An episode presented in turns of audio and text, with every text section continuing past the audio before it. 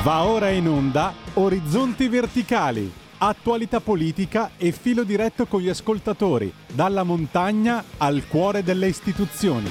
Welcome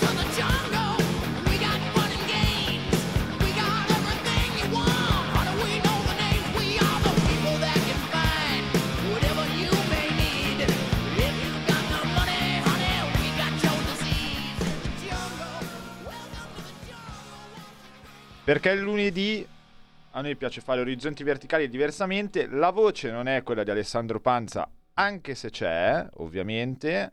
In conduzione oggi a supportare eh, Alessandro c'è Lorenzo, dall'altra parte della- de- del non più vetro Federico e poi sentiamola. Alessandro ci Buongiorno sei? a tutti. Maria Elena Gandolfi e Alessandro.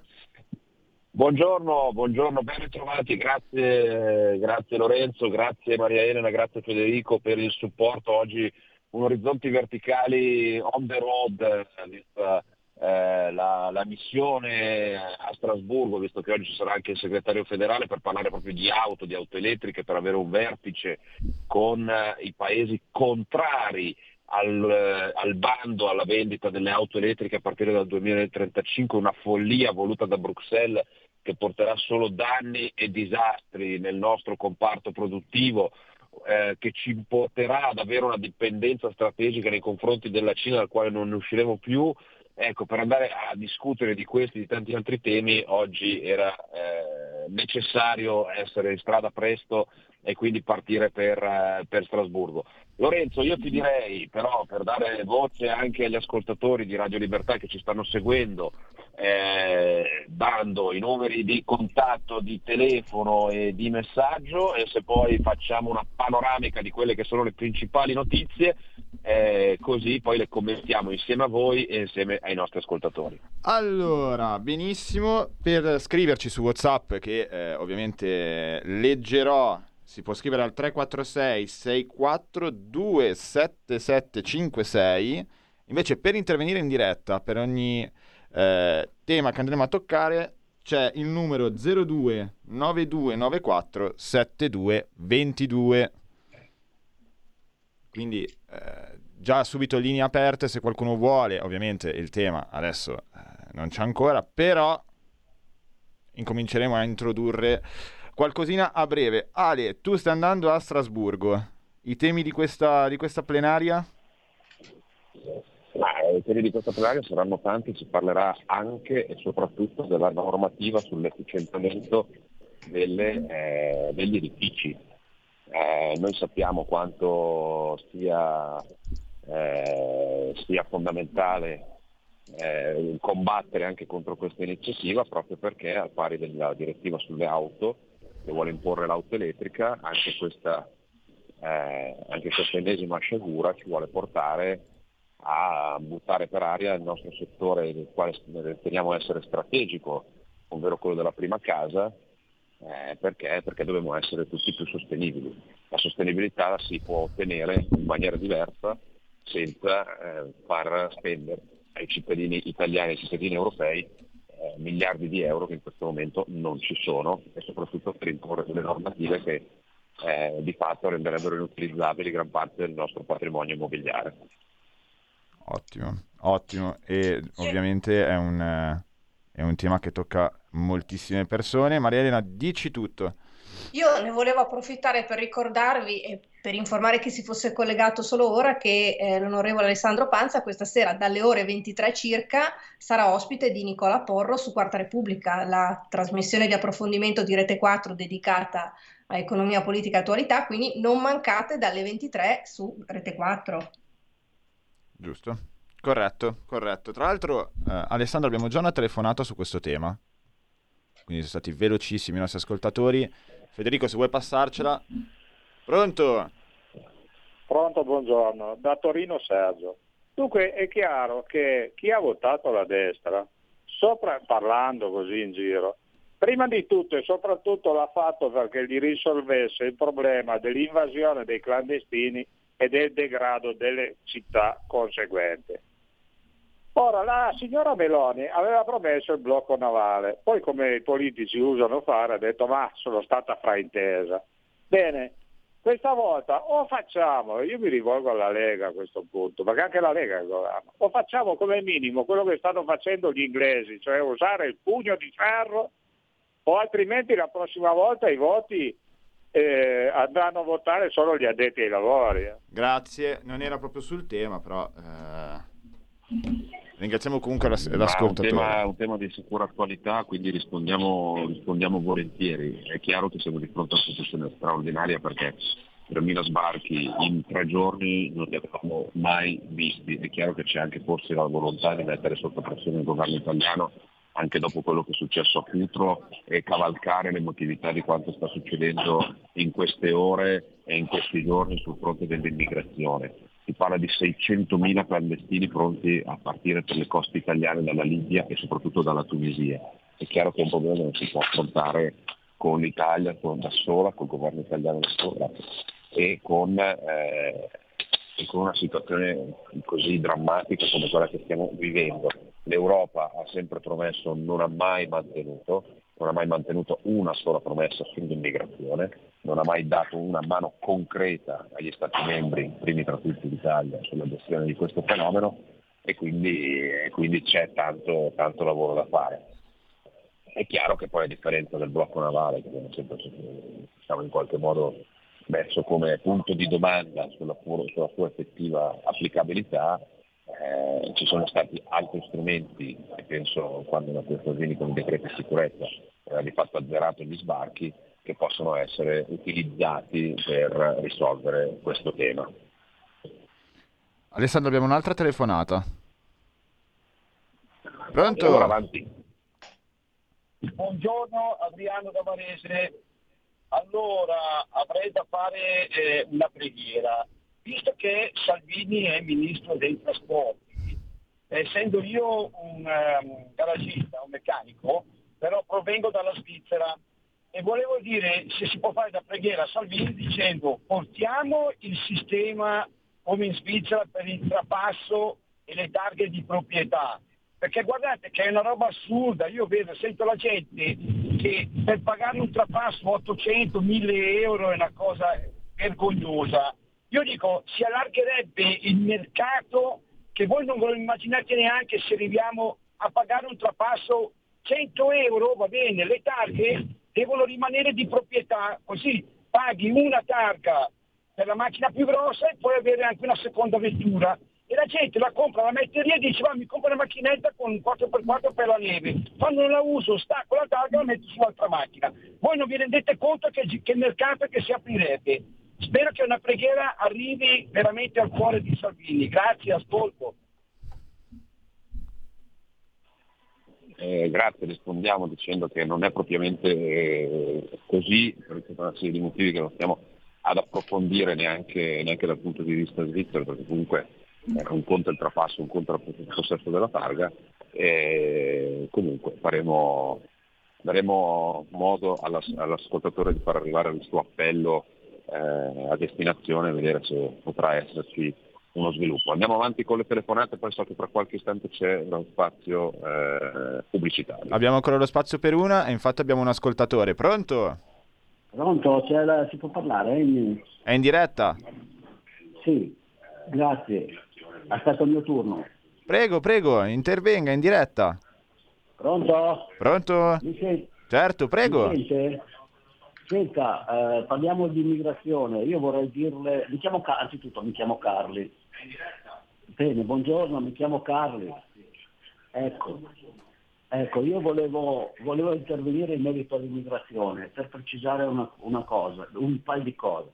Guardi che l'Europa non ci ha promesso niente, loro si limitano a parlare dei cosiddetti, immigra- cosiddetti eh, come dire, quelli che hanno la protezione internazionale, i profughi. Per gli altri non si sono mai impegnati e dobbiamo essere chiari anche con noi stessi, non li vuole nessuno e non puoi costringere la gente a prenderli, né gli italiani né tutti gli altri europei. Quindi, eh, indipendentemente da questo, la soluzione va cercata e- e- tra di noi e poi avere il coraggio di applicarla, cosa che la Meloni non ha. Cioè, comunque questo gli volevo dire e la saluto.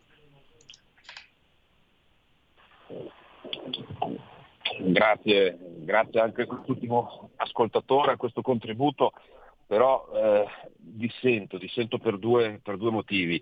Il primo è che non è vero che nessuno li vuole, perché la sinistra li vuole come, poi sappiamo con i vari Mimmo Lucano e Sumaoro il perché li voglia, ma questo è un altro tipo di discorso.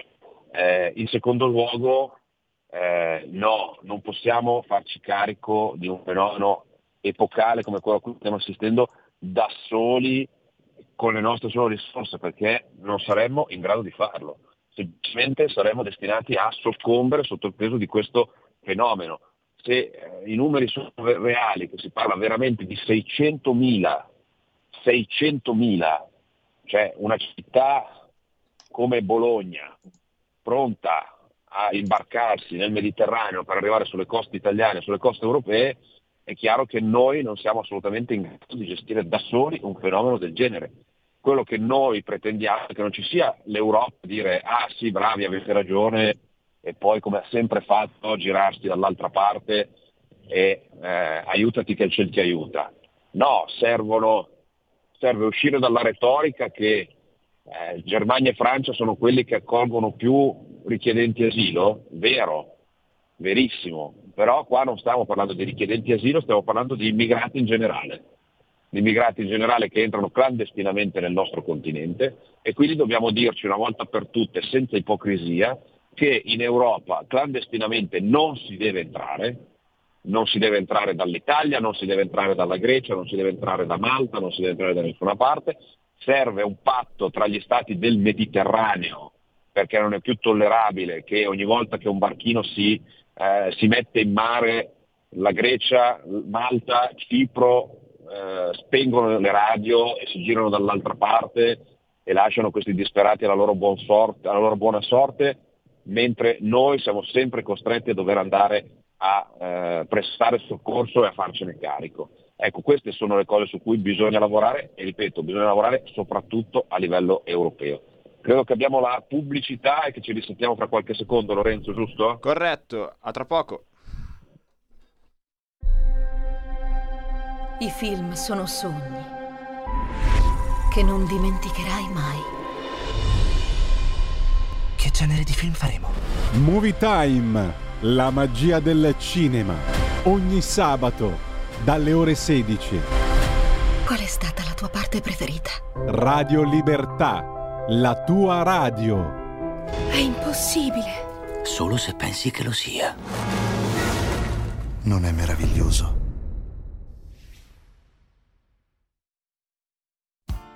Tutte le domeniche, dalle 8 alle 10, la rassegna stampa del giorno e alcuni dei fatti principali della settimana che si è appena conclusa, con eh, ospiti e telefonate in diretta. La domenica mattina non perdere contatto con la realtà su Radio Libertà, senza filtri né censure.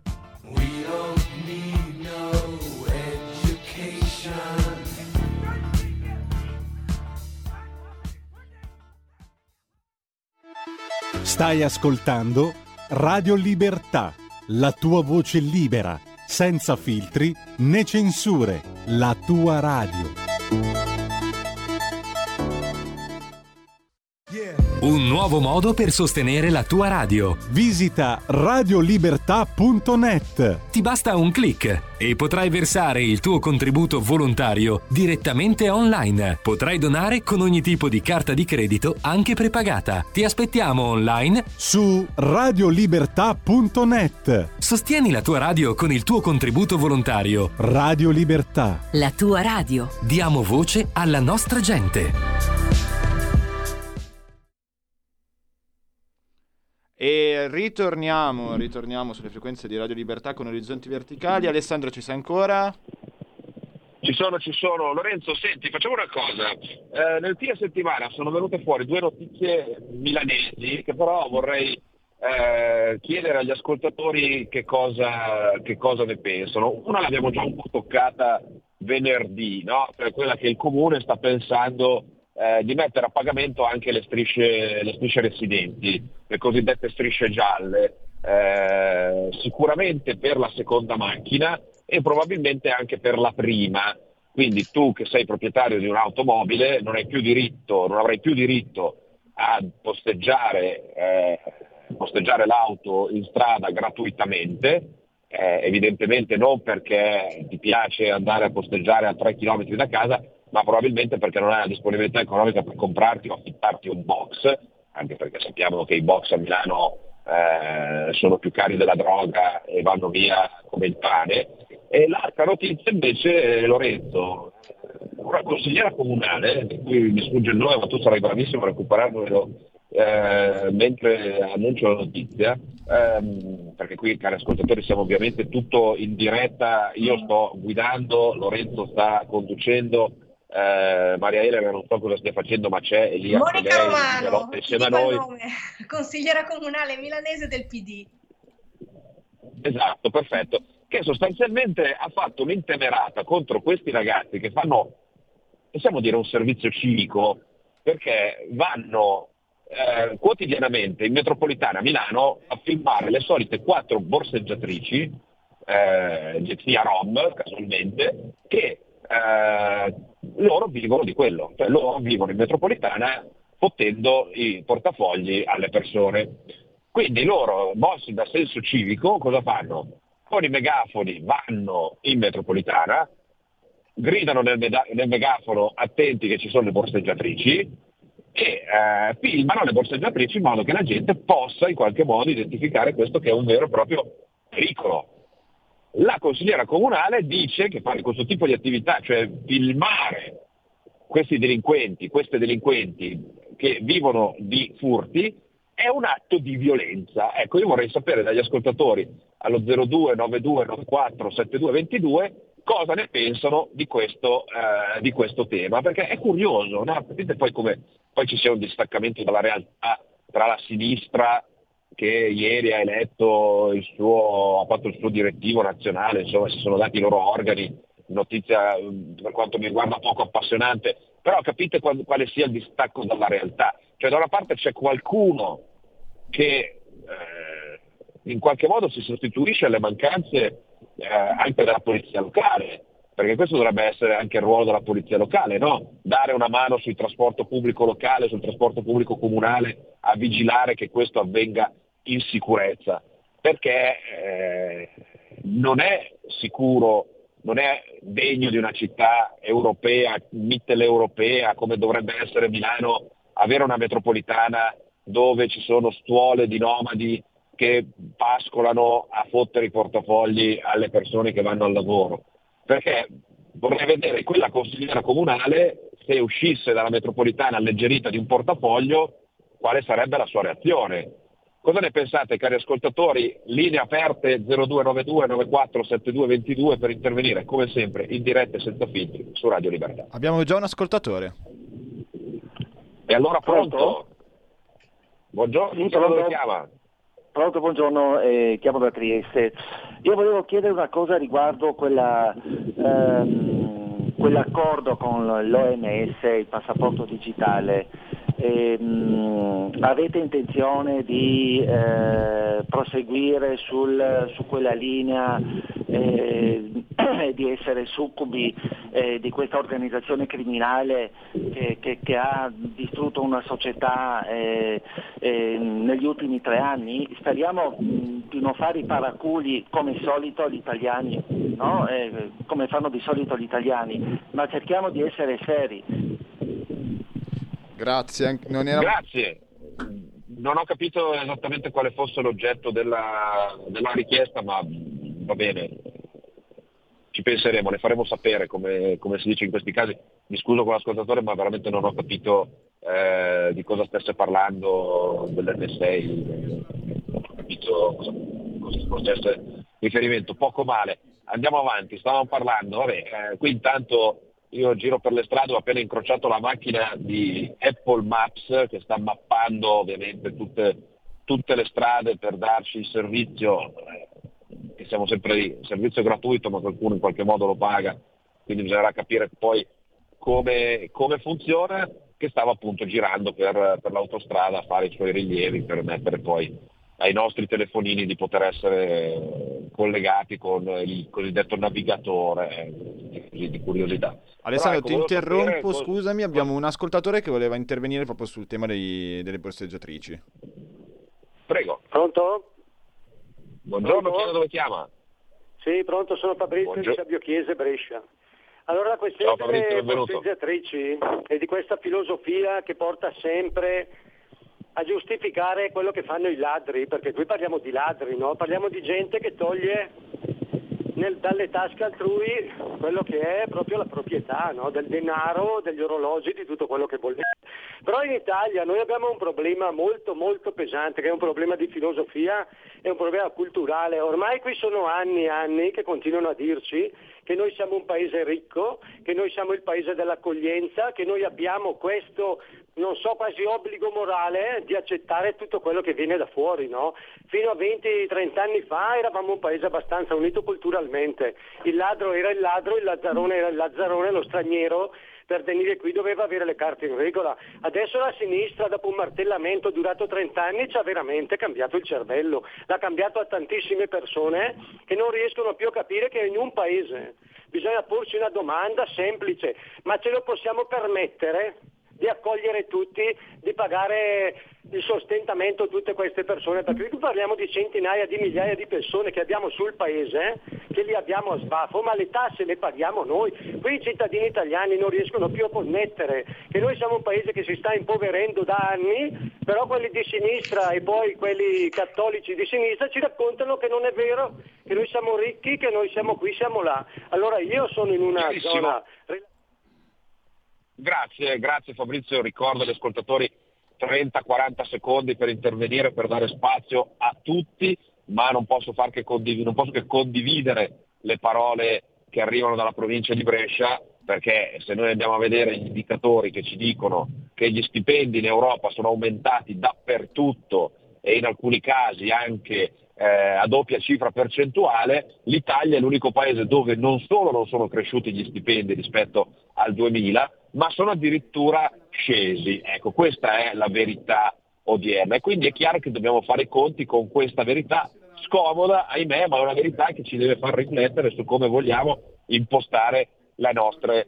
eh, le nostre politiche, anche, anche quelle, quelle di accoglienza, perché giustamente, come diceva l'ascoltatore, eh, siamo tutti bravi a fare l'accoglienza a parole, eh, però poi questa accoglienza ha dei costi economici, ha dei costi sociali, perché non possiamo nasconderci, sempre rimanendo su un tema milanese, di tutto quello che c'è stazione, davanti alla stazione centrale di Milano, che è solo uno dei tanti posti di degrado e di, eh, anche di criminalità dove ogni giorno succede la rapina, l'aggressione, il furto, eh, lo scippo, il pestaggio, eh, dove non passa giorno dove non debba intervenire la celere piuttosto che la polizia per mettere fine a tutta questa situazione. È chiaro, è chiaro che, ripeto, una pressione così forte su un unico Stato rischia, rischia di, farlo, di farlo soccombere. Però, però la sinistra, visto che è perfettamente conscia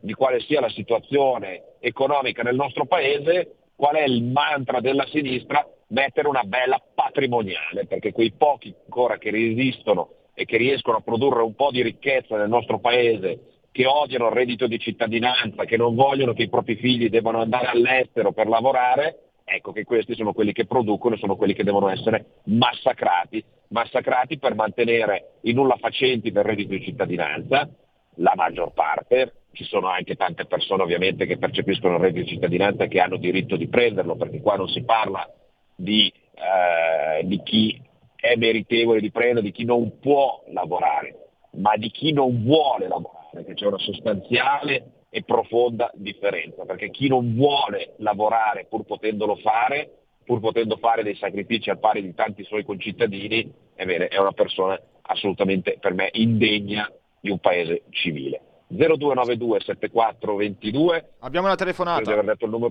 Pronto? Ciao, sono Donatella. Guarda che a quelli del PD, la sinistra, non gliene frega niente né degli immigrati né di qualsiasi cosa, anzi Io ho letto ieri sul computer che ce l'hanno con Matteo perché ha festeggiato. Ma tu avessi, d- d- non so se l'hai letto, io mi sono messa a ridere sia io che mio marito, perché ve- veramente in Italia stiamo vedendo di quelle cose che fanno veramente schifo. E ho sentito anche stamattina la lettura dei giornali che vogliono denunciare un'altra volta anche Salvini. Ma siamo pazzi? E qui ci sono dei leghisti che telefonano sempre contro la Lega. Ragazzi, svegliatevi. Ciao.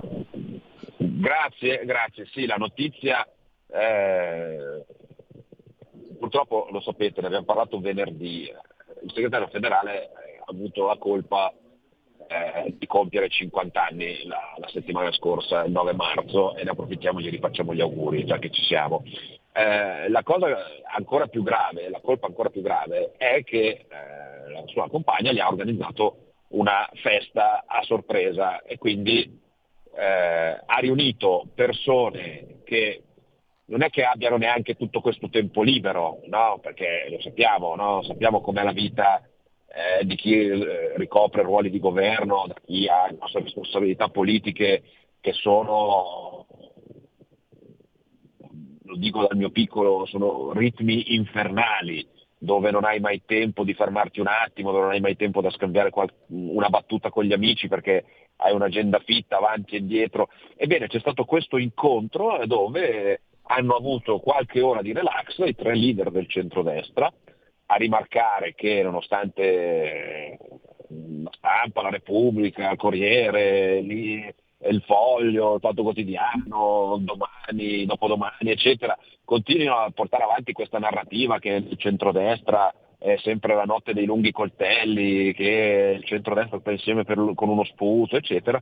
Invece quello che è emerso da questo momento di convivialità è un centrodestra unito dove ci sono tre persone che si rispettano, che hanno un modo di vedere per certi versi comune ma con delle, con delle diversità che però per il bene del paese si trovano e condividono un percorso. E questa cosa qua, guardate che la sinistra la manda veramente ai matti, perché è una sinistra fatta da un partito democratico dove sono in 5 e litigano in 7, dove ci sono 24 correnti che hanno- sono arrivati ad eleggere la Schlein, non perché la Schlein fosse l'alternativa migliore, ma per fare un dispetto a Bonaccini, perché questa è la realtà eh, sulle elezioni di Ellie Schlein al Partito Democratico.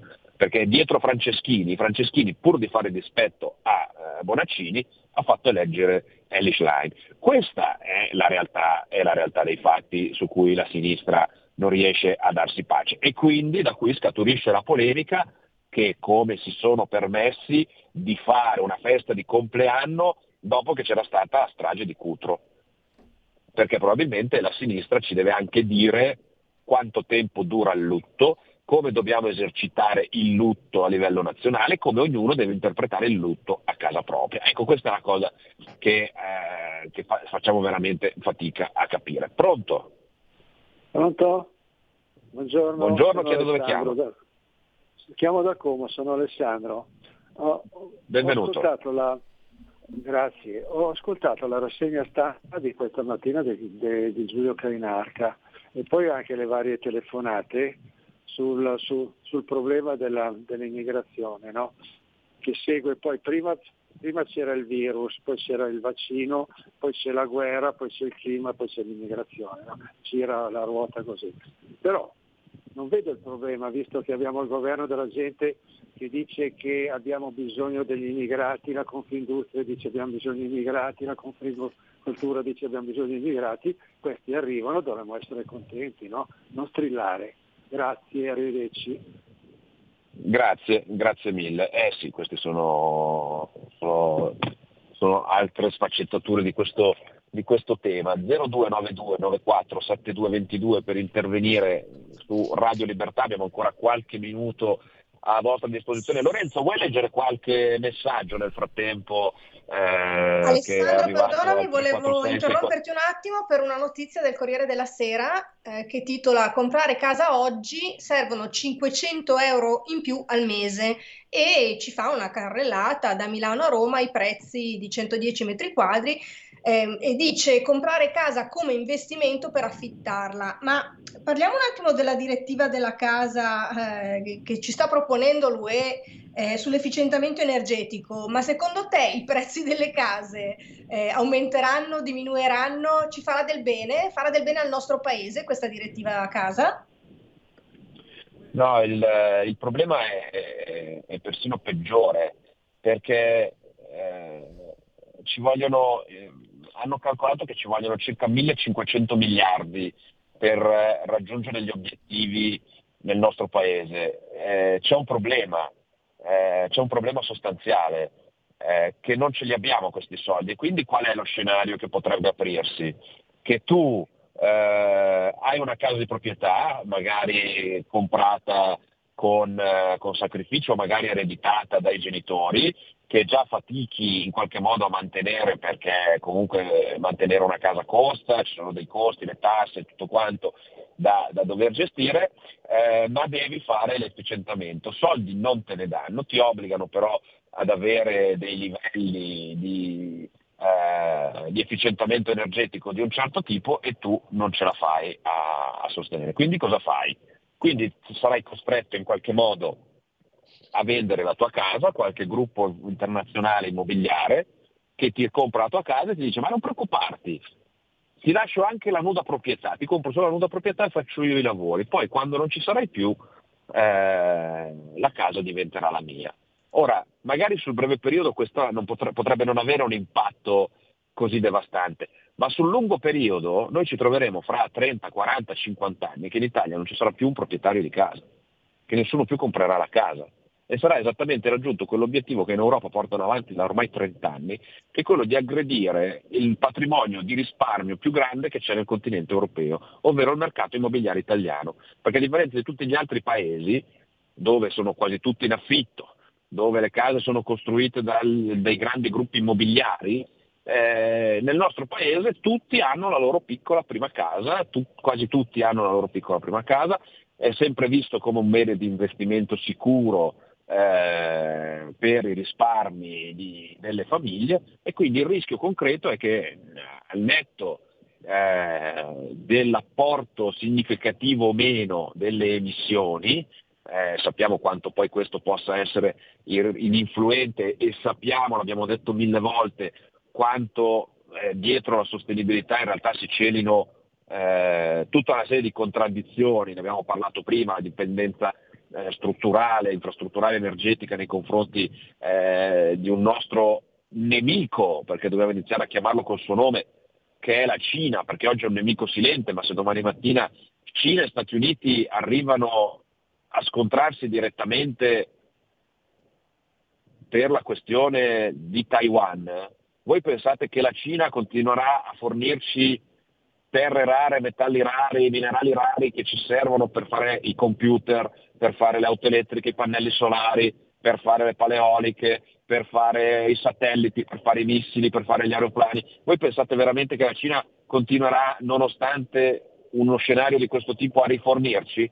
Assolutamente no. Quindi questo è lo scenario drammatico nel quale, nel quale viviamo. Lorenzo, io sto arrivando in una parte dove potrebbero esserci un po' di gallerie e potrei perdere la connessione. Quindi magari in questi ultimi 5 minuti, mentre provo a rimanere collegato, se leggi qualche Whatsapp, così diamo voce anche agli ascoltatori che ci hanno scritto. Abbiamo Francesco da Marghera che ci eh, ricorda ovviamente che nel rispetto dell'ambiente stiamo ricoprendo le nostre case di plastica, ovviamente riferito al tema dell'efficientamento energetico. E poi ci ricordano ancora sempre sulla- sul, lato delle, sul lato delle borseggiatrici che comunque eh, se queste persone entrano nelle nostre città qualcuno le ha fatte entrare e eh, ricordano che ovviamente Sala non è della Lega, eh, parlando, parlando di Milano. Eh, se vi firmate, soprattutto riusciamo anche a dar, a dar voce a chi ci scrive gli, gli sms. eh, twi- abbiamo anche una telefonata, Alessandro, se vuoi. Proviamo a prenderla, pronto? Pronto, buongiorno, sono Sergio da Bolzano, buongiorno a lei onorevole, buongiorno a voi di studio e alla signora Buongiorno. presente. Buongiorno. No, io intervengo solo per dire una cosa. Attenzione alla sinistra italiana perché ci vuole imporre il loro modello di vita ci vuole dare perfino l'agenda di come noi dobbiamo comportarci nella giornata, ma questo vale soprattutto per l'Europa, perché ci vuole imporre il loro sistema di vita, cibo, costumi, lingua, tradizioni e religione. Ecco, io auspico veramente che i leghisti capiscono l'importanza del voto per le prossime ero- elezioni europarlamentari, perché stare a casa non serve nulla. Dobbiamo mandare una Lega potentissima in Europa e fare veramente barriera. Ecco, questo è il mio auspicio. Vi lascio e buona giornata. Grazie, grazie all'ascoltatore. Eh sì, perché poi il vero appuntamento importante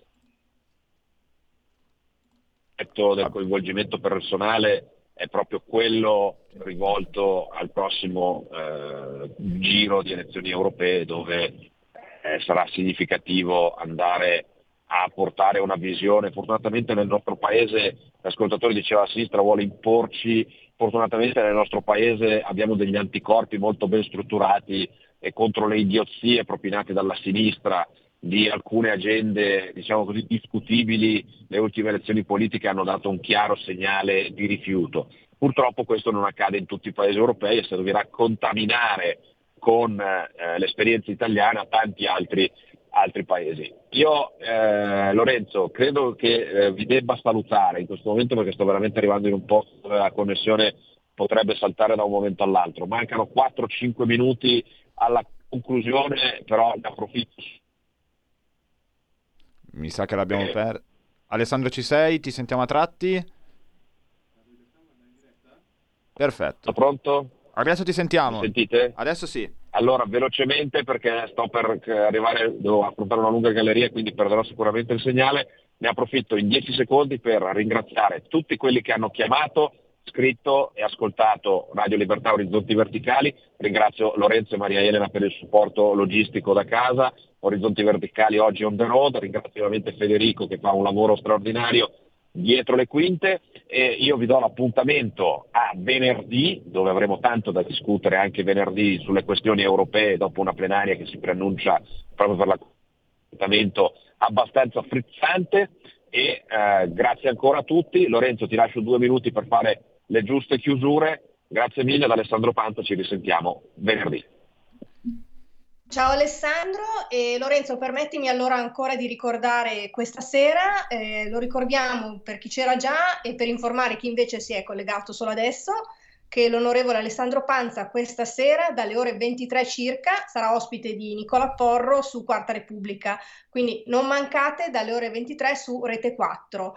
E poi non so se vogliamo approfittarne per far vedere, per, far ascoltare l'intervento sulle terre rare di- dell'onorevole Panza al Parlamento europeo, se magari la regia ha Sì. un contributo da darci, perfetto. Grazie Lorenzo. Grazie mille, grazie mille a tutti. Ci risentiamo venerdì con Orizzonti Verticali Europa vi lasciamo con questo contributo.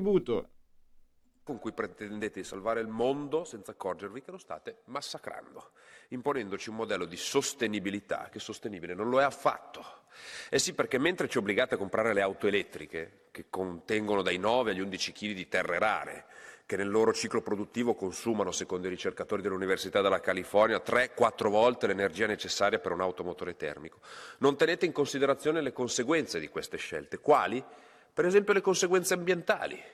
Per ottenere un solo chilo di gaglio servono 50 tonnellate di roccia, addirittura 200 per un chilo di lutezio, processi che avvengono con il consumo di migliaia di metri cubi di acqua, acidi solforici e nitrici, poi scaricati nel suolo o in mare.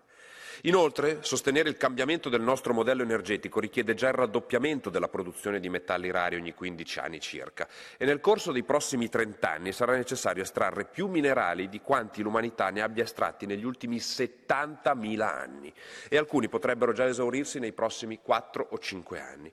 Per non parlare poi delle conseguenze geopolitiche. Alcuni di questi metalli che sono fondamentali per la produzione di sistemi di comunicazione, armamenti, beni di uso comune, Solo nel 90-95% nelle disponibilità della sola Cina e nella restante parte di paesi alle- alleati, mettendo l'Europa in una condizione di dipendenza ben peggiore di quella del gas russo. La realtà è che basate le vostre ideologie ambientaliste su menzogne e omissioni. Sì, perché Germania, Svezia, Francia e molti altri paesi europei hanno giacimenti di terre rari, ma non li estraggono, perché inquina e quindi hanno deciso di delocalizzare l'impatto ambientale e l'inquinamento da estrazioni in paesi poveri, pronti a sacrificare il loro ambiente per arricchirsi, senza considerare che le conseguenze comunque le pagheremo tutti. Sulle terre rare, di cui si parla sempre troppo poco, si consumerà probabilmente la fine della leadership europea. Ma qualcuno sarà contento perché anche se avremo un continente più povero avremo raggiunto la neutralità climatica, ma ancora una volta sulla pelle dei cittadini che non ne possono nulla. Grazie. Avete ascoltato Orizzonti Verticali.